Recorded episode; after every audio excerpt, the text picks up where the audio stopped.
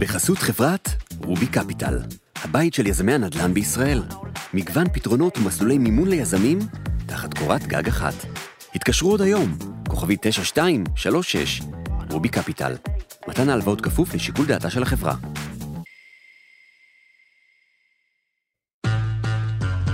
יש לנו את האירוע הנדל"ני הגדול של העשורים הקרובים, וזה, הוא נקרא אצלנו קדמת השרון. למעשה עיר חדשה בישראל. קדמת השרון מדבר על פינוי תעש, אה, זה 7,000 דונם שאנחנו מייעדים אותם לבנייה של אה, בין 35 ל-40 אלף יחידות דיור. כלומר, עיר בפני עצמה, שאולי גם באמת בסופו של דבר תקום כעיר. אנחנו מעודדים מאוד את ההתחדשות המתחמית, אנחנו אומרים, יש לך איקס זכויות בשביל אה, לשדרג את המגדל שלך, את הבניין שלך, אבל אם תתחבר עם עוד אחד תקבל הרבה יותר. מטרו, נכון, זה 15-20 שנה, ברור לנו, אבל הרכבת הזאת, להבנתנו, יצאה מהתחנה, וזה יהיה אסון גדול אם מישהו ינסה חלילה להחזיר אותה. לא, לא, זה הדבר הזה כבר קרה. האיש שאחראי למשפטי הפתיחה ששמעתם הגיע לאולפן שלנו לבוש בטישרט פשוטה כשעל אוזניו אוזניות גדולות. לא שאלתי אותו, אבל אני מעריך שאף אחד מנוסעי הרכבת שבה הוא נעזר כדי להגיע אלינו לא הכיר אותו ולא שיער שמדובר באחד מהאנשים שהכי משפיעים על הבנייה, הנדל"ן, התחבורה, הנוף, ולמעשה על החיים שלנו בהווה, ובעיקר בעתיד, בגוש דן. היי, אני גיא ליברמן, אתן ואתם מאזינים לכסף בקיר, פודקאסט השקעות הנדל"ן של גלובס, והיום נמצא איתי ערן ניצן שמשמש כיושב ראש הוועדה המחוזית לתכנון ולבנייה של מחוז תל אביב. במקביל, הוא גם נושא בתפקיד ממלא מקום יושב ראש הוועדה המחוזית לתכנון ולבניית צפון. זו עומדת להיות שיחה מעט שונה, אני כבר אומר, הזמנתי לפה את ערן בשביל לדבר על העתיד, על שנת 2040 ליתר דיוק, ולמה? כי חלק גדול מההחלטות שלנו, נניח סביב השקעות, מושפע מאיך שאנחנו צופים את העתיד, איך אנחנו מבינים את התהליכים שיקרו כאן בשנים הקרובות, ומי יותר מתאים להסביר על הדברים הללו מאשר אדם שתחת עיניו עוברות התוכניות הכי גדולות, ושגם אחראי על קביעת המדיניות התכנונית בלב ליבה של המדינה. אז היום נדבר על ציפוף, כמה גבוה יטפסו בנייני המגורים בעתיד, באיזה רחובות נפגוש אותם, באיזה אתגר בעניין הזה מדיר שינה מעיניהם של אנשי התכנון. וזה רק ההתחלה, באחת השיחות הכי מרתקות שקיימתי בכסף בקיר אי פעם, ואני ממש לא מפריז. ניגע בעוד שלל נושאים, קווי הרכבת הקלה, המטרו, מה יקרה עם החניות שלנו, אפילו על האפשרות שעדיין נמצאת על השולחן של אי מלאכותי אי שם מול חופי גוש דן. אז ערן, שלום, איך אומרים? קח את זה מכאן. אהלן, ערן ניצן, יושב ראש הוועדה המחוזית לתכנון ובנייה בגוש דן, אנחנו אומרים, היא נקראת תל אביב, אבל היא למעשה כל גוש דן. בנוסף לזה, גם יושב ראש הוועדה המחוזית לתכנון ובנייה בצפון בשנה האחרונה כממלא מקום. הנה אני גם בצפון וגם בגוש דן. בעברי הציר הכלכלי בוושינגטון, איש משרד האוצר, אה, יו"ר הוותמ"ל לשעבר, סגן הממונה על התקציבים לנושא נדל"ן ופנים. אה, בנוסף לכל אלה, לאחרונה פרסמתי ספר ששמו מלחמת 100 השנים הבאות על נושא אחר לחלוטין שנקרא מלחמת ארצות הברית וסין, בהמשך לשנים שלי בוושינגטון. אז תשמע, הזמנתי אותך לפה היום, כי אני רוצה לדבר על העתיד. אמרתי לך את זה גם בטלפון שהצעתי לך לבוא לפה, אמרתי לך, תשמע, אני רוצה להפוך אותך לדוד פסיג שלנו. אני אומר דוד פסיג כי אני לא מכיר עתידן אחר, תמיד כשאומרים עתידנות זה דוד פסיג. מחמאה גדולה, תודה. אני רוצה לנסות לתרחש בעזרתך כמי שבסופו של דבר, לא יודע אם להגיד אמון על כל הבנייה בגוש דן, אבל רוב התוכניות בטח הגדולות עוברות אצלך ותחת עיניך ועיני האנשים שלך, אה, ולנסות להבין איך האזור הזה הולך להיראות בשנת 2040. השאלה הזו היא מאוד רלוונטית אליי, משום שזו בעצם העבודה של ועדה מחוזית. אתה מגיע בבוקר למשרד, נכנס לוועדה המחוזית ומביט אל 2040, 2050, 2060. זה הפריבילגיה של ועדות תכנון, ודאי מחוזיות. וזה היום יום שלנו, איך אנחנו נראים לא מחר בבוקר, אלא התוכניות שנמצאות אצלנו תתממשנה בשנים הקרובות, בעשורים הקרובים, וזה אה, כיף גדול. אז אולי נתחיל בזה ותגיד לי, מה הנחות היסוד שלך, או שלכם, לשנת 2040? יש שתי הנחות יסוד שמכתיבות את ההחלטות שלנו. האחת היא, היא מוכרת לרבים, היא כמות האנשים. אנחנו מגיעים בין 15 ל-18 ל-20 מיליון, אנחנו מבינים את המרחבים הללו. כשהמסה העיקרית היא פה במטרופולין תל אביב. היא במטרופולין תל אביב, מטרופולין גוש דן, חדרה גדרה למעשה, כאן uh, מתרכזת רוב האוכלוסייה. אז זה נתון ראשון שמכתיב את אופן התפתחות האזור. הנתיב השני, וזה הגיים צ'נג'ר הגדול, זה המערכת להסעת המונים. כי בסוף הנדל"ן הוא תוצאה של אה, מבנה מערכת ההוסעות ההמונים. הדרך שבה היא תיבנה, הזמנים שבהם היא תופעל, יכתיבו את התפתחות המבנים לאורכה ובמתחמים התחבורתיים הגדולים. אלה שני נתונים מכוננים שעומדים אל עינינו בוועדה המחוזית, אה, שמכתיבים לנו גם את אה, נושא הציפוף, שכשאתה שואל איך ייראה העתיד במרחב גוש דן, תכף נדבר על מה זה אומר ציפוף, למה הוא כל כך טוב, למה אנחנו פועלים כדי לקדם אותו. הוא אומר גובה, השמיים הם הגבול, והוא אומר תת-קרקע. אז יאללה, בוא ניכנס לנושאים עצמם. איפה הולכות להתממש התוכניות הגדולות במטרופולין, להערכתך? ראש וראשונה זה ציר איילון, שמתחיל מגלילות ויורד עד קצה ראשון, שמחייב או מאפשר גם את התנועה הרכבתית הכבדה, גם את המפגשים במתחמי התחבורה הגדולים עם המטרו, וכמובן החצאיות של רכבות הקלות והתחבץ. מדובר על uh, שדרוג המרחב הזה ברמה הרכבתית, תוספת המסילה הרביעית, אנחנו יודעים שהיא כבר עמוק בתוך הביצוע, עובדים על זה הרבה עם נתי, כל סוגיות הניקוז וכל סוגיות הזזת כביש אחד שאנחנו רואים ועומדים שם. אולי גם חמישית-שישית, מסילות חמישיות ושישיות. שהן אמורות להיות תת-קרקעיות בכלל. טרם הוכרע, אולי תת-קרקעי, אולי על-קרקעי, מאוד מאוד מאתגר, אבל אה, זו התשתית שתאפשר את הרכבות הקליע שאנחנו כל כך חפצים שיגיעו לישראל, אפרופו סין. אה, מרחב איילון הוא הלב הפועם של מרחב גוש דן, וסביבו החזון, בסופו של דבר, את מה שאנחנו רואים בין ארלוזורוב היום אה, לשלום, של מגדלים שמקיפים את הציר הזה, בסופו של דבר יתרחב צפונה לאזור גלילות אה, ואזור הרצליה ורמת השרון, ודרומה לאזור וולפסון ולאזור חולון ולאזור ראשון. כלומר, הציר הזה יהיה עטוף במגדלי משרדים ומגורים שמתבססים על התחבורה הרכבתית והתחבורה הציבורית, ומייצרים אינטנסיביות של בנייה. אוקיי, אז זה דבר ראשון. מה עוד? לצד הדבר הזה, יש לנו את האירוע הנדל"ני הגדול של העשורים הקרובים, וזה, הוא נקרא אצלנו קדמת השרון. למעשה עיר חדשה בישראל. כשתסתכל על העשורים בעבר, אז היה את העשור של מודיעין, או שני העשורים שבנו את מודיעין. שני עשורים שבנו את חריש, שמסתיימים זה, והאירוע הלאומי הבא הוא, הוא מה שנקרא קדמת השרון. קדמת השרון מדבר על פינוי תעש, אה, זה הסכם ענק ש, שזכיתי גם להיות שותף לו בכובעים במשרד האוצר, של פינוי אה, היום אלביט אה, לרמת בקע. ו-7,000 דונם שמתפנים עם אתגרי טיהור קרקע מורכבים, אנחנו מייעדים אותם לבנייה של אה, בין 35 ל-40 אלף יחידות דיור. כלומר, עיר בפני עצמה, שאולי גם באמת בסופו של דבר תקום כעיר. כלומר, האירוע המוניציפלי גם הוא, הוא נתיב בפני עצמו, שיהיה על שולחנו של שרי הפנים בעתיד להחליט לגביו. אגב, בדקתי בעבר, אה, רק בשביל הפרופורציות, כמות יחידות הדיור הזאת, ואם באמת אותם בניינים יאוכלסו, זה כמו כל האוכלוסייה של רמת השרון והרצליה ביחד. כן, אלה תוכניות ענק. אה, גם ייקח שנים לממש אותן, הן לא מתממשות ביום. היום האתגר הגדול הוא סביב אה, סוגיות באמת טיהור הקרקע. אנחנו מקדמים תוכניות מפורטות במתחם הזה, בהמשך לתוכנית צל שכבר אושרה. יש התניות מאוד מורכבות. שיחייבו אותנו בטרם הפקדת התוכניות הללו, ובטח בטרם אישור התוכניות הללו, לעשות פעולות לטיהור קרקע שכבר מתבצעות עם כל הגורמים הכי משמעותיים, אה, גם באלביט, גם במשרד הביטחון, אה, גם במשרד האוצר וגם איתנו, שמתחילים כבר לטהר את הקרקע. אז זה מגה פרויקט שילווה אותנו בעשורים הקרובים, בדיוק כמו שחריש ליוותה אותנו ב-20 השנה האחרונות.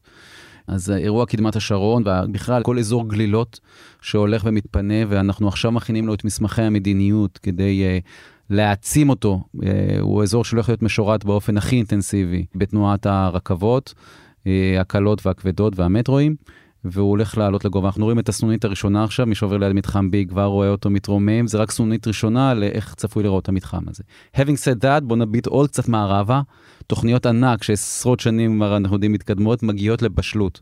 3,700, חוף התכלת, כמובן אה, אה, שדה דוב. אלה שלוש תוכניות ענק, כל אחת עם עשרות אלפי היחידות דיור שלה, וקו החוף הולך להיראות שונה לחלוטין. הן כולן מלוות כמובן בפארק ימי ובטיילת ימית. כלומר, אה, אני, אני מכיר גם את הקולות ש, שחוששים מהבנייה הזאת. אני משוכנע ומכיר את התוכניות המצוינות הללו, ואומר לך שהם יהפכו את שדות הבור שליד הים דווקא לאזורים שירחיבו את הנגישות לים, וישפרו מאוד את הממשק שאנחנו כל כך חרדים לגביו בין השכונות לבין הים, ויאפשרו את בניית הטיילות ואת פיתוח החופים בהתאם. זאת אומרת, רק אם אני אסכם את הנקודה הזאת, שיהיה ברור, כל מי שהיום נוסע מאזור אה, רידינג שבצפון תל אביב ועד האזור הדרומי של פארק התעסוקה בהרצליה, הכל יהיה מחובר. הכל יהיה מחובר, וגם מגוון בתמהיל שלו. הנה למשל אזור התעשייה של הרצליה פיתוח, אנחנו הבאנו תוקף לתוכנית, בתיאום, כמובן בשיתוף פעולה עם, עם העיר הרצליה. מעלים עכשיו, התוכניות מאפשרות להוציא היתרים להעצמת 30 קומות. באזור התעשייה של הרצליה פיתוח, הרי תחשוב, הוא כולו התפתח סביב אזור תעשייה מסוג אחר, כל ההייטק, 30 קומות שגם מאפשרים 5,000 יחידות מגורים שם. קטנות. קטנות, אה, כמובן, שיאפשרו בעצם אה, להרחיב את השימוש באזור הזה ולא להפוך אותו לשומם בשעות ליל.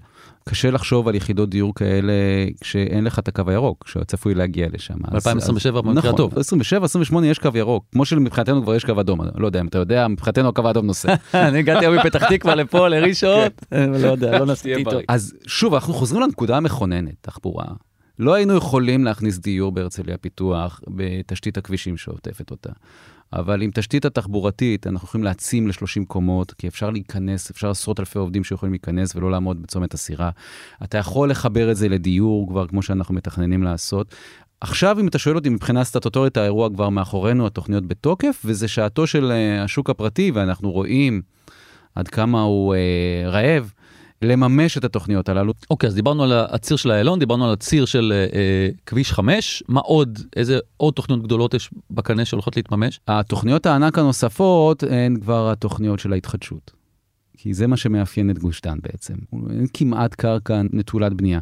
אז uh, ברמת גן ובגבעתיים, uh, וגם בבני ברק, שתכף נדבר עליה, תוכניות התחדשות שהפכו אבולוציה. אם התחלנו בתמ"א 38 לפני 15 שנה של ההתחדשות הבניינית, אולי שתי וחצי קומות מכוח היתר, היום אנחנו כבר בהתחדשות המתחמית, הרובעית ואפילו העירונית.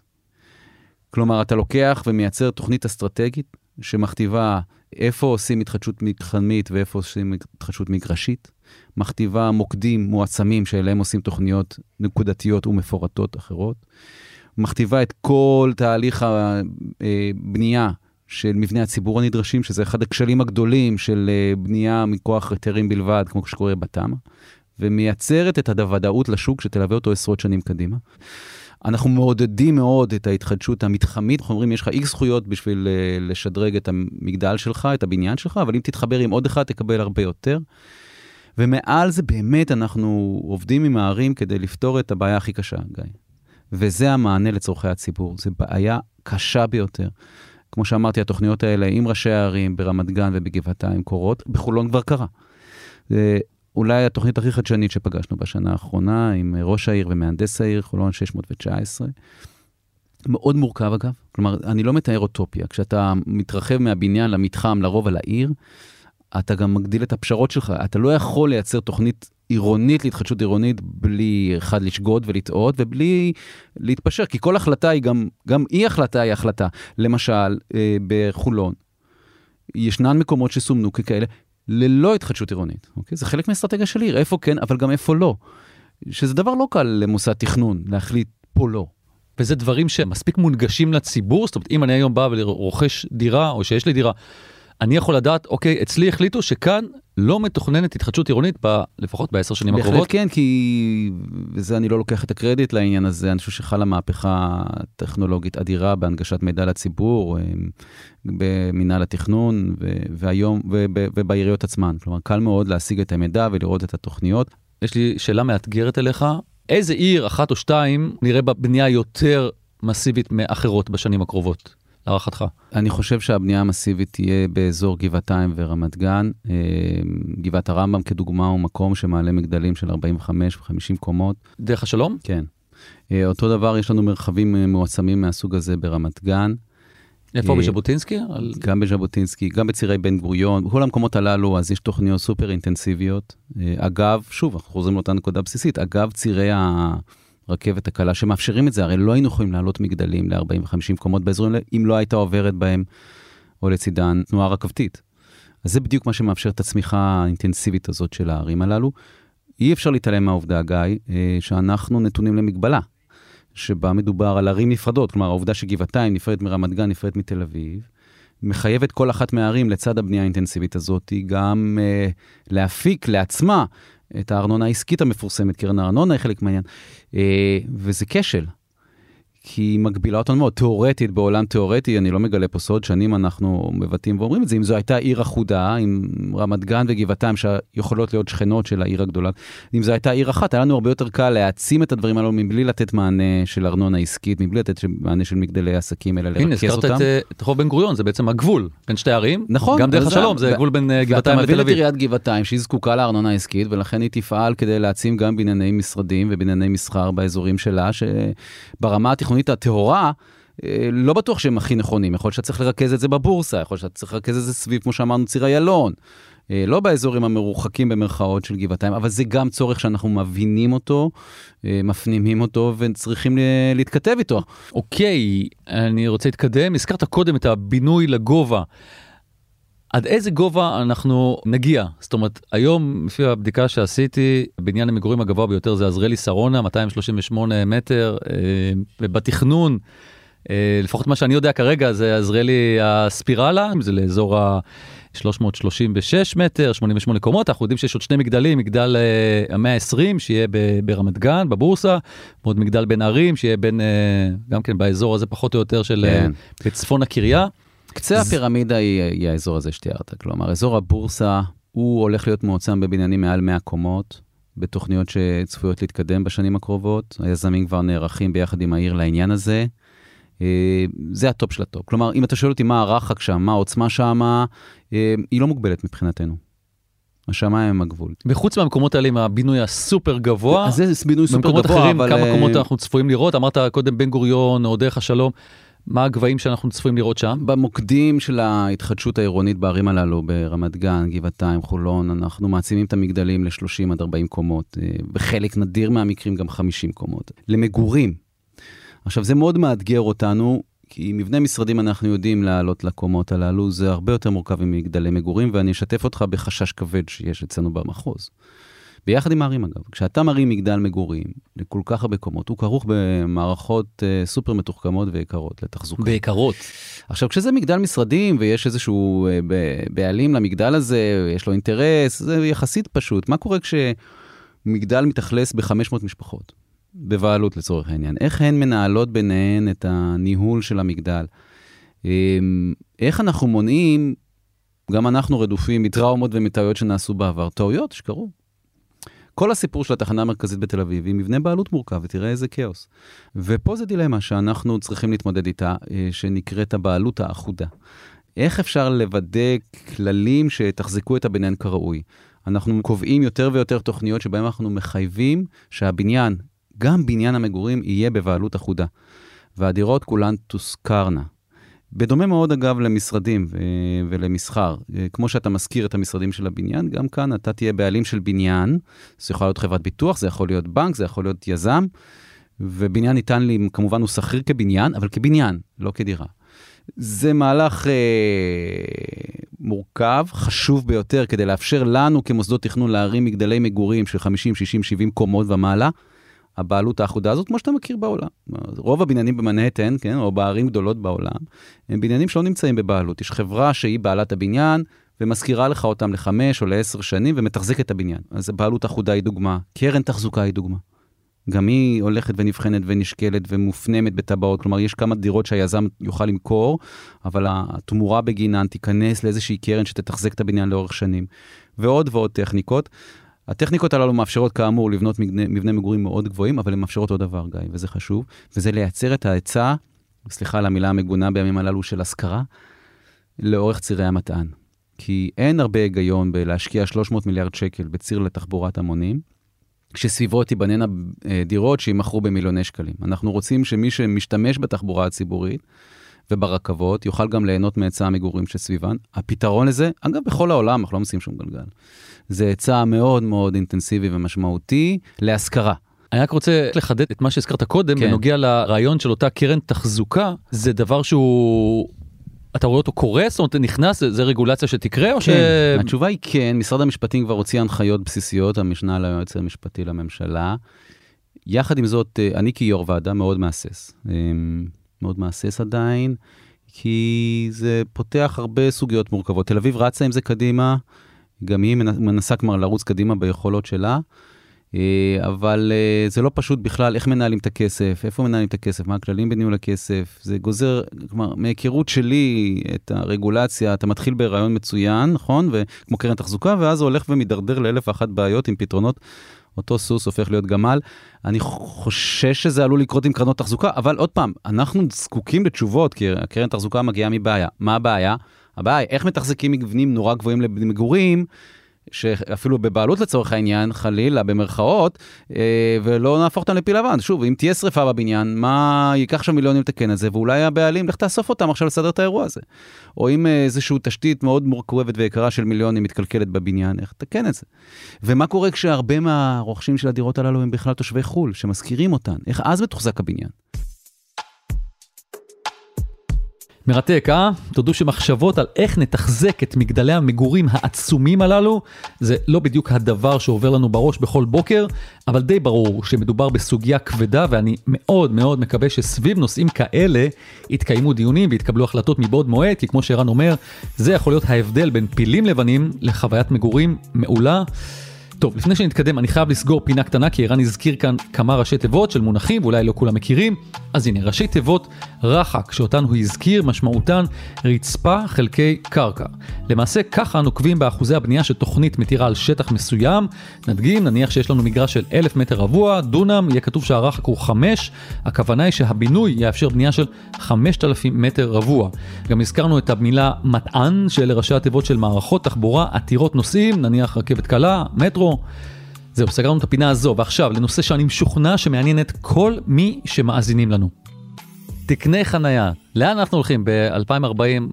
כמה חניות יהיו לנו, אם בכלל? הנה חזרנו לבסיס שזה תחבורה וכל התשתיות. זו שאלה שאף אחד לא יודע את התשובה עליה. תאורטית, אני יכול להציג לך מצגות משנות האלפיים, שבהן הוצג שב-2023 כולנו כבר ניסע במכוניות אוטונומיות.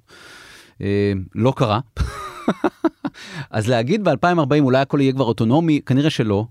האם הכל יהיה חשמלי? כנראה שכן, כלומר הרוב נראה, זה נראה שאנחנו כבר באל חזור, אנחנו רואים את הנתונים של רכבים חשמליים שנקנים, אבל אנחנו חוזרים לעניין החניות. אה, כמובן שהנטייה שלנו היא לצמצם עוד חניות. אבל אנחנו... אני רואה שיש שוני בין ערים, זאת אומרת, אני ממש אה, שוחחתי עם ראש עיריית הרצליה לאחרונה, הוא אמר אצלנו אין בעיה, ש- שתי חניות, ראשי ערים אחרים, ראש עיריית בת ים שדיברתי איתו, אמר אצלו יש מקומות שזה כבר ירד ל-0.7, 0.8, אה, תל אביב אנחנו מכירים את ההחלטה, הייתה גם פה הראשונה שקבעה במרכז העיר, אם אני לא טועה, תקן חצי לחנייה, תל אביב אה, אכן מובילה את הנושא, ולא רק שמסתפקת בחצי, במקרים מסוימים אה, תוכניות בתל אביב, שגם הגיעו לוועדה המחוזית, הגיעו לאפס. במגורים? כן. בעיקר ב... הנה, למשל, עכשיו על השולחן גם פורסם, אנחנו מביאים את רחוב אבן גבירול עם, עם תקן אפס. אני חייב להודות שכשאתה נכנס בהתחדשות, אנחנו ניתן חניה למי שבמצב נכנס, יש לו חניה בטאבו, בסדר? אבל התוספת מגורים שיהיו מעליו, במקרים רבים יהיו אפס, אלא אם אתה מצליח לסדר חנייה מרחובות ניצבים ולא מתוך אבן גבירול כדוגמה, אותו דבר בארלוזורוב, זה לב-ליבה של תל אביב, לב-ליבו של מרחב גוש דן. קורה גם בעולם כולו מצמצמים, ואני אסביר את ההיגיון. אתה משקיע במערכת הסעת המונים מאות מיליארדי שקלים. כדי שהיא תהיה יעילה, אתה צריך לצמצם את uh, תקני החניה ואת השימוש ברכב, כדי שישתמשו בתח... בעניין הזה, וזה כמובן ביצה ותרנגולת. כל השנים טענו, למה אתם מצמצמים תקני חניה או שימוש ברכב בשעה, או מעלים את שעת החניה, אבל אין לי אלטרנטיבה אחרת. האמת, וזה חלק מסר גדול גם בשיחה שלנו, האלטרנטיבה כבר הולכת ונוצרת. כלומר, הקו האדום נוסע, אנחנו עדיין רואים, הוא נוסע. הקו הירוק שם, עוד פעם, מבחינת מוסד תכנון, הקו הירוק כבר קורה. אוקיי? אנחנו, כשאנחנו בונים, מתכננים את דבר קורה. הסגול מיד בעקבותיו, הצהוב כנראה גם הוא יגיע. מטרו, נכון, זה 15-20 שנה, ברור לנו, אבל התחנה, מה שהקלישאה אומרת, הרכבת הזאת, להבנתנו, יצאה מהתחנה, וזה יהיה אסון גדול אם מישהו ינסה חלילה להחזיר אותה. לא, לא, זה הדבר הזה כבר קרה. אה, ותקנה חנייה, זה, זה לא סתם אתה שואל, גיא, כי זה היום, זה המתח האולטימטיבי. אתה רואה משהו בעיניים, אתה רואה את החנייה, ופתאום לוקחים לך, או מצמצמים אותה בשם משהו שלכאורה יגיע תכף. אבל אין לנו ברירה אחרת, זאת תהיה טעות כבדה וקשה, אני חושב, אה, להיות נדיבים בחניות, בשעה שאתה משקיע מאות מיליארדים בשירותי תחבורה להסעת המונים. טוב, תשמע, זה סופר מעניין מה שאתה אומר, אבל אני חייב להתקדם קדימה. תשתיות. הזכרת את המטרו המון פעמים, נכון. גם בהתחלה כאולי המגה אירוע שלנו בשנים הקרובות. תמ"א 70 בעקבותיו של המועצה הארצית בוודאי. תמ"א 70, אני מזכיר, זה הבינוי מסביב לתחנות עצמן. אז מה הולך להיות סביב התחנות? יש לנו 109 תחנות, אני היום רוצה להשקיע, או סתם לקנות לי דירה למגורים. כבר יש לי את הרשימה של התחנות, איפה הן הולכות להיות. מה הולך לקרות שם סביב התחנות? קודם כל צריך להבין שכבר היום יש מה שנקרא 77-78 סביבם. כלומר, היום אתה לא יכול לעשות כלום. אתה לא יכול לחדש את המבנה, אתה לא יכול לעשות תמ"א, רק במקרים קיצוניים של משהו בטיחות וכאלה. אז קודם כל פריז, סטארט וויד. נסביר 77-78 זה סעיפים בחוק התכנון והבנייה שאומרים חבר'ה כרגע הקפאת מצב, כמו כן, שאמרת, כי אנחנו לא רוצים. שהבניין יתבזבז חלילה בשתיים וחצי קומות. אנחנו מתכוונים שהוא ייהרס וייבנה ל-30 קומות מחר. הרעיון הוא לייצר בינוי מוטה מגורים מסיבי סביב התחנות, מערב מגורים ומסחר מוטה מגורים. עם הגדרות של תמהילים שונים, כמו שדיברנו, עם דירות קטנות ודירות בינוניות. אנחנו גם נעצים את הדירות להשכרה בתוך המשחק הזה, וגם לא מעט הנחיות, סליחה, בתמ"א 70 של הנחיות מרחביות, איך נראית התחנה שאתה יוצא ממנה, זה פחות מעניין את היזם אולי, אבל זה מאוד חשוב לציבור שמקשיב. יש עולם שלם של איך, איך, נראה, איך נראית סביבת התחנה, כדי לעודד כניסה ויציאה ממנה, וגם זה כללים שבבסיס שלהם מוגדרים ברמה הארצית, בתמ"א הארצית, ואז הולכים ומתקדמים בתוכניות מפורטות בוועדות המקומיות ובוועדות מחוזיות. שורה תחתונה, כן. אתה מוקלט, 2040, אני נוסע במטרו? האמת היא שאני לא יודע, גיא, אבל בניירות העבודה שלנו ובחשיבות שלנו בוועדה המחוזית, אנחנו כבר נוסעים שם. כשמישהו כמו ערן, במקום שבו הוא נמצא, לא רוצה להתחייב על כך שהמטרו תפעל ב-2040, עוד 17 שנה, כן? טוב, לי לפחות זה אומר הרבה מאוד. אנחנו עדיין במטרו בתחבורה, כעת בואו נשמע היכן עומדים לפעול ההאבים התחבורתיים הגדולים באזור גוש דן, בדגש על מחוז תל אביב כמובן. אנחנו קוראים לזה מתח"מים, כלומר המרכזים התחבורתיים הגדולים, בוודאות, זה צומת השלום וצומת ארלוזורוב, to start with. זה, אם תרצה זה ה-King's Cross של, של ישראל, ארלוזורוב. מה הופך אותן לכאלה? המפגש של הרכבת הכבדה, עם המטרו ועם הרק"ל. ועם כמובן המערכת של תח, תחבורת אוטובוסים ציבוריים. אלה ההאבים שסביבם גם יכולים להיבנות באופן אינטנסיבי הרבה מאוד זכויות בנייה, אבל הם בעיקר יהיו אותם מעברונים. האתגר הגדול שם הוא לחבר את הקישוריות הנכונה. קישוריות, זה המילה שאוהבים להשתמש בה. כן, בין הסוגים השונים של המערכת התחבורתית לבין המרחב הציבורי. אנחנו כל הזמן עם המערכת, עם מוסדות התכנון הארציים, בוחנים את המרחק שאת בזמן, אתה יכול ללכת ברגל ממקום למקום, את התווך הציבורי שיאפשר לך את המעבר לאזור התעסוקה ולאזור המגורים, כמה נעים הוא יהיה, כמה מוצל הוא יהיה. אלה מה שהופכים את השימוש בסוף ואת הקישור בין המשרדים והמגורים לבין תשתיות התחבורה ליעילים ומעצימים את השקעה של מאות מיליארדים של שקלים, מאות מיליארדים שהולכים להיות מושקעים בהם. קשה להפריז בחשיבות של הדברים האלה, זה נשמע כאילו צל, אבל uh, אלה הדברים שיכריעו אם ההשקעה בסוף תחזיר את עצמה, ואם היא תהיה יעילה, ואנחנו שמים על זה הרבה מאוד דגש. אוקיי, okay, שאלה אחרונה בנושא הזה, אזורי הדיפו. האם גם שם, אני מבין, הולכות להיות בנייה מסיבית סביב אזורי התפעול של אותם רכבות? הנטייה של מוסד התכנון היא לייצר את הזכויות סביב הדיפו, אנחנו חושבים שזה יהיה בזבוז. שדיפו רכבתי לא יוכל להכיל מעליו זכויות, בין אם זה מסחר ובין אם זה תעסוקה ובין אם אפילו מגורים, וחלילה שיישאר כמו איזה מדבר נטוש כזה, כי יש אלף ואחת סיבות לעשות את זה, זה גם משפר אותו. יחד עם זאת זה לא נטול בעיות, אנחנו מבינים את המתח בין הדיפו לבין, בין התפעול של הדיפו לבין השימושים הללו. ולצד הזכויות שאנחנו כבר מתחילים לייצר בניירות, בשטח עצמו אני חושב שזה יהיה אתגר. מה שיוביל זה ערך קרקע. אוקיי, יש לי עוד כמה שאלות בדברים מעט שונים. ראינו בשנה שעברה, פעם ראשונה, אם אני לא טועה, זה היה בירושלים, רישום של חלקה בתלת מימד. האם אנחנו הולכים לראות גם את העניין הזה, עוד פעם, שהבנייה הולכת כל כך מסיבית וגם יורדת אה, אה, מתחת לאדמה, זה משהו שהשוק צריך להיערך אליו, צריך להכיר אותו? זה המהפכה השלישית, אתה צודק, לצד המהפכה התחבורתית ומהפכת הגובה שדיברנו עליה, הנה תת הקרקע מגיע. אה, העולם הטכנולוגי גם מאפשר היום את הרישום התלת-ממדי, שבו גם אה, זכויות המעבר של הציבור מעל הקרקע, לאו דווקא מתנגשות עם מה שקורה מתחת לקרקע, זה מאפשר הרבה מאוד גמישות בעולם של שטחים ציבוריים שמתחתיהם חניונים לדוגמה. זה מאפשר גמישות בנושאי ניקוז ונגר. קיצר, אז כדאי להכיר, נראה לי, עורכי דין, שמאים ואנשי מקצוע, כדאי שתתחילו להכיר את, ה, mm. את הדבר החדש הזה. מבחינת תמהילי דירות, דובר ממש לאחרונה על נושא של אה, דיורית ש, שנכנס, שזה אה, לנסות עוד איזשהו פתרון כזה, במקום, אה, לא יודע, חדר מתבגר, לתת עכשיו ממש יחידת דיור שצמונה לדירה. איזה תמהילי דירות אנחנו נראה בשנים הקרובות, או לאן אתם מכוונים לפחות? סיפור הדיורית הוא אה, בהחלט אטרקטיבי מבחינתנו, הוא מאפשר בגדלים מסוימים של דירות, אה, ייעול השטח הדירתי. הרבה פעמים התאים המשפחתיים שמתרוקנים כשילדים גדלים הופכים להיות פחות יעילים כלכלית במרכאות, ודיורית יכולה להיות אה, פתרון נכון. אוקיי, okay, אנחנו מתחילים להתקרב לסוף, למרות שרשימת התחומים שאפשר לדבר עליהם עם ערן היא עצומה. למשל... תמיד מרחף איזה אי תשתיות לא בטוח שזה דבר נכון. אני חושב שהמפלט האחרון שנותר לנו כאן הוא, זה הוא בכלל, הים. זה, יש איזשהו סצנריו שזה יקרה, אי מלאכותי מול חופי גוש דן? הוא תמיד עולה כמענה לתסכול גדול. אה, קשה מאוד מאוד מאוד לפתח תשתיות, תשתיות נימבי בעיקר. ויש גם את נושא ועדות התכנון המחוזיות עצמן. גם פה לערן יש בשורה מעניינת של איך הוא צופה שהן יפעלו בעתיד. אנחנו בניגוד לאינטואיציה אולי של רוב המאזינים שלך, מאוד שואפים ופועלים לא לפגוש תוכניות. הנה תל אביב שהובילה ב-5,000 ותכף ב-5,500, זה תוכניות המתאר של תל אביב. 80% מהתוכניות מטופלות בוועדה המקומית, וטוב שכך. זה סימן ש-5,000 הייתה מוצלחת, ואת 5,500 המתוקנת נבדוק בזה שנצליח לעלות ל-90%.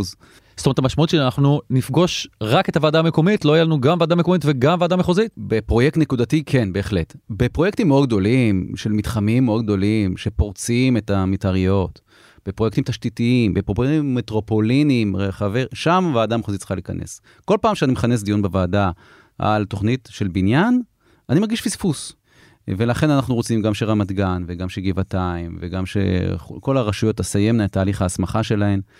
אה, הרצליה כמובן תהיינה עם תוכניות כוללניות, וההסמכה פלוס כוללנית תאפשר להם בעצם לקדם פרויקטים בהתאם לתוכניות המתאר בסמכות מלאה עד הכוללנית. אבל אני יודע זה שה... חזון שאנחנו רוצים לראות אותו קורה. אני יודע שהרשויות המקומיות, מאוד קשה להם, אין להם מספיק תקציב, בטח במחלקות ההנדסה, כמה זה קרוב החזון הזה? אז אה, אנחנו, בהרצליה הדבר הזה הולך ומתקרב, אנחנו יודעים שחולון גם מתעצמת ביכולות שלה, וגם רמת גן וגבעתיים, בני ברק אפילו, אנחנו רואים, בבני ברק לא דיברנו עליה עדיין, אבל יש כמה, יש תוכניות גדולות בדרך להתחדשות עירונית בעיר הצפופה בישראל, אחת, היא דרך אגב שביעית הצפופה בעולם, בני ברק, כשאנחנו מדברים על עירוניות, זה מדהים, היא, היא, היא העיר עם העירוניות הכי אינטנסיבית בישראל אגב. אה, לטוב ולרע יש לזה כל מיני אה, סופר צפיפות, אבל בבנייה מרקמית, לא בבנייה לגובה. זה מאוד מאוד חריג בנוף. בני ברק היא יצור שונה ומעניין. יש שם הרבה מוטציות בנייניות כאלה, נכון? יש המון עיוותים, גם יש גם שיח רבני סביב סוגיות של תכנון ובנייה, זה מרתק, כן בנייה לגובה, לא בנייה לגובה, כן בנייה מעליות שבת,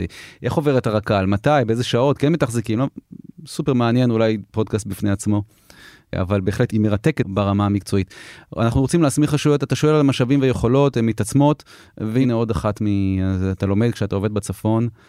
איזה פער יש, אה, ועם כל הכבוד למרכז הארץ ולגוש דן, הבעיה האמיתית, האתגר האמיתי הוא חיזוק רשויות באזור הפריפריאלי, וזה יהיה מחויב לעבור גם דרך איחוד רשויות או אשכולות של רשויות שיוכלו להתעצם. לא דיברנו על מגזר ערבי, שזה סגמנט ענק בשוק התכנון והבנייה בישראל, סופר מורכב, עם בעלויות פרטיות, קרקעות פרטיות. זה, אבל תשאיר משהו. לפרק אחר, אנחנו אנשים עושים ג'וגינג או נוסעים כן. עכשיו באוטו בפקק, אז תן להם לסיים את הפרק. אבל אם אני רוצה למדוד את עצמי, אנחנו כוועדה מחוזית רוצים למדוד, ככל שתוכניות תוכלנה להתקדם ולהתעשר ברמה המקומית, כך ייטב. אוקיי, תגיד, דיברנו הרבה על בינוי, על uh, תשתיות, איפה אנחנו הולכים לבלות? במטרופולין גוש דן בשנת 2040. אנחנו צפויים לראות את קווי החוף משתדרגים מאוד. כבר היום הטיילת היא כמעט רציפה מהרצליה לעד בת ים, אני בטוח שנתגבר על הכשלים בחיבורים והיא תגיע עד ראשון. בואו, היא טיילת בינלאומית, כלומר, היא, היא פנטסטית. אה, אני חושב שהסדרת החוף בבת ים תשדרג גם את ה... גם הסדרת החוף והשימושים הנלווים והרחובות המסחריים שלאורכו, אנחנו מאוד אופטימיים. יש תוכניות שמתקדמות בעניין הזה, והם בסוף אה, גם יאפשרו למרחב הזה להסתדר. וזו עוצמה חזקה מאוד, כלומר, החוף הים מקרין המון המון עוצמה אחריו. אנחנו רואים את זה בתל אביב, אנחנו נראה את זה בהרצליה ועכשיו בת ים, וזה אולי, זה המפלט, כשאתה חי במרחב הזה שנקרא גוש דן, חוף הים הוא, הוא חזק ביותר. תגיד, אה, אולי שאלה אחרונה וקצת עוד עתידנית, אנחנו עוסקים בפרק עתידני, תחבורה בתעופה.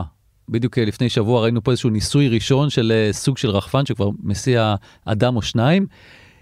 אתם חושבים על זה אפשר או, או יכולים אולי לצפות משהו כזה? כי אם, אם הדבר הזה נכנס, זה יכול להיות גם סוג של Game Changer.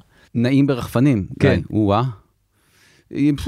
יש עוד זמן לזה. אני אגיד לך מה קורה במקומות אחרים, יש רכבות שהן רכבות תלויות. כלומר, הן נעות על מסילה לא על הקרקע, אלא נעות באוויר במסילה מלמעלה, כאילו שתלויה, זה מאוד מקל. זה דבר שיכול לקרות. אה, לא, אנחנו עדיין לא מתבססים על תרחיש שבו נעוף ברחפנים.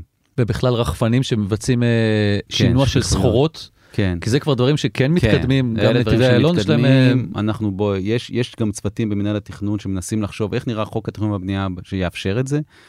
אחד הגורמים שמתקדמים בזה, אגב, זה בתי חולים, אה, שיכולים להעביר... דיבר על העברת מנות דם וכל מיני כן, דברים מיני כאלה. כאלה. אמ, אני מניח שזה מסוג הפריצות דרך שתתקדמנה, ופתאום יעמידו את המערכת בפני בעיה, ואז כאילו עם כל הכבוד לצוותי חשיבה, שזה הרבה פעמים נורא כיף, יושבים בחדר וחושבים, אין מה לעשות, במשטרים כמו שלנו, ההחלטות מתקבלות על צורך אקוטי, לא פחות. ולכן הרחפנים, גם הם, כשתיווצר הבעיה, אוקיי, אז כנראה יעניקו לה פתרון. אוקיי, ערן ניצן, יושב ראש ועדה מחוזית תל אביב. אני מאוד מודה לך שהצטרפת אלינו. גיא, היה כמובן מאוד מאוד כיף, ומאוד נהניתי. אנחנו ניפגש פה עוד 17 שנה, נראה מה, מה יתממש. אז עכשיו אני רושם את זה לעצמי, אני 17 שנה השארת לי, אוקיי. אז אנחנו נפרדים מערן, אבל כרגיל, עדיין לא סיימנו. גם לאריק מירובסקי, פרשן הנדל"ן הבכיר של גלובס, יש כמה דברים להגיד על העתיד. אהלן אריק. שלום וברכה, גיא. תשמע, היום אנחנו בפרק קצת שונה, פרק עתידי, שזה עיסוק שזה מעט מוזר, אני חייב להגיד, אולי אפילו מפוקפק, כי כידוע אי אפשר ממש אה, אה, להתחייב על שום דבר בעתיד. מצד שני, לכולנו יש מחשבות על השנים הבאות.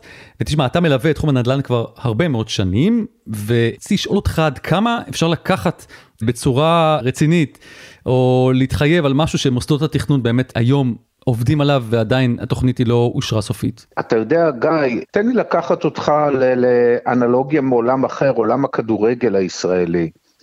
במשך שנים טענו שהכדורגל הישראלי הוא גרוע, משום שהמתקנים אה, גרועים, ולכן אי אפשר באמת לפתח את הספורט הזה פה בישראל. שמענו, הקשבנו, ולמרבה הצער של הטוענים כך, בעשור וחצי האחרונים, מצב המתקנים בישראל מאוד מאוד שופר, והוקם מתקן כמו סמי עופר, והוקם אה, ושופץ אה, בלומפילד, ויש את אה, האצטדיונים בירושלים ובאר שבע טובים, וגם בפתח תקווה ובנתניה, בלי עין הרע מתקנים, ברור היום שזה לא הבעיה. כדורגל הישראלי בצרות, ואני לא מדבר על הנבחרת הצעירה שזכתה כעת אה, במקום שלישי, זה לגמרי מקרי, זה לגמרי לא קשור לכדורגל.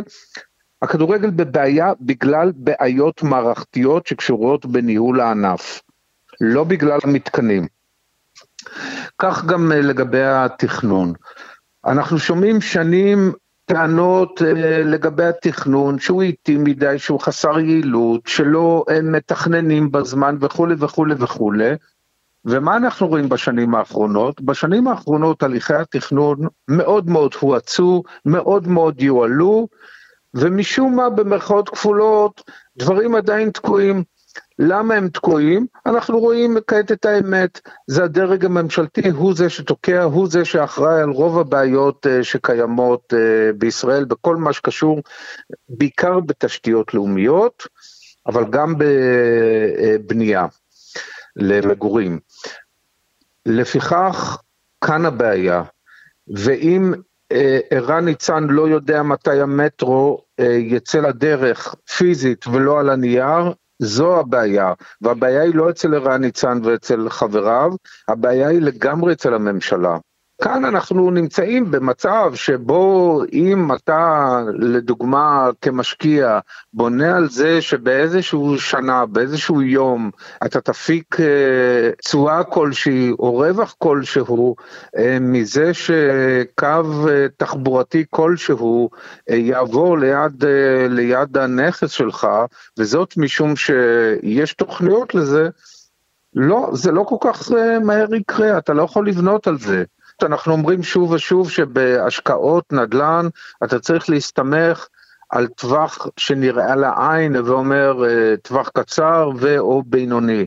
אגב, אה, יש דוגמה טובה לזה מהשנים האחרונות, זה הקו האדום. הרבה מאוד משקיעים חשבו, כמו כולנו, שהקו הזה ייפתח באיפשהו בסוף 2021. ורכשו דירות בהתאם, חשבו שהערך יעלה, הערך באמת עלה, אבל uh, הקו האדום עדיין לא נפתח. אז uh, זה רק דוגמה אחת כזאת. תגיד, אני רציתי לשאול אותך עוד משהו, הזכרת את הנושא של ועדות התכנון וההתמשכות של התהליכים, אני רוצה לשאול אותך על משהו אחר. הנושא של שיתופי הציבור, כמה אנחנו באמת יכולים להשפיע, או האם אנחנו צריכים להשפיע יותר?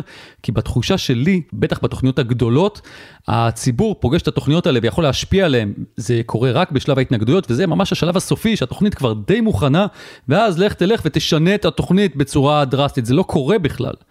האם אנחנו צריכים לפגוש את התוכניות האלה לפני, יכולים לאפשר לנו לפגוש אותן לפני? לדעתי לא, ואני אגיד לך למה. אנחנו פה מדברים על תוכניות ממש גדולות, תוכניות ברמות אה, אזוריות וארציות. ברמות כאלה לא אתה ולא אני ולא חלק גדול מה, ממי שמאזין לנו, יש לו את הכלים המקצועיים לבוא ולהביע עמדה שתחרוג מזה, האם הקו הזה המתוכנן הוא, הוא יוריד את שווי הדירה שלי או יעלה את שווי הדירה שלי, אין לנו את הכלים באמת לבחון את הדברים.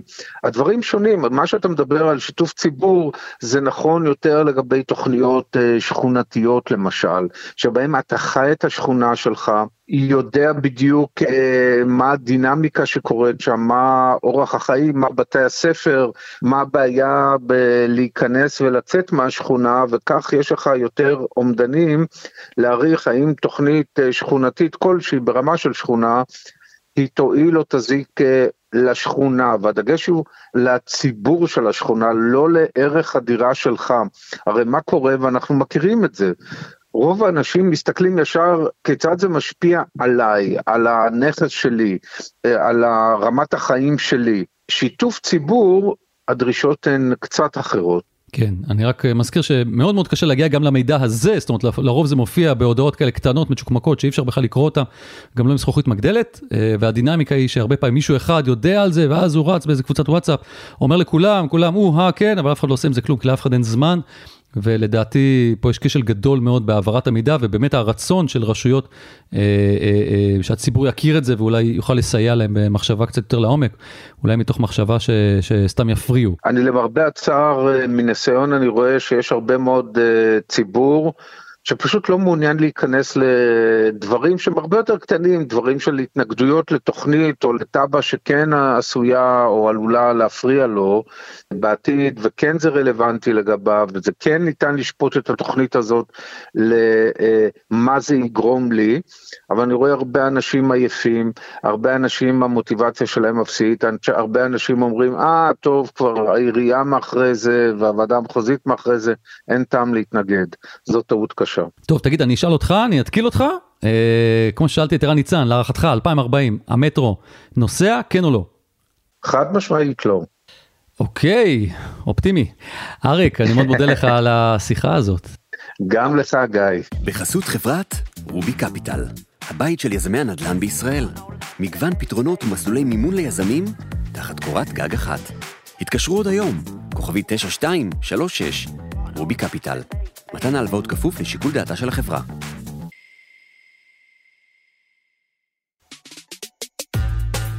זהו, עד כאן הפרק שלנו להיום. נזכיר שעשרות פרקים מעולים נוספים שלנו עם עומק בלתי רגיל על כל עולם הנדל"ן וההשקעות זמינים לכם בכל אפליקציות הפודקאסטים.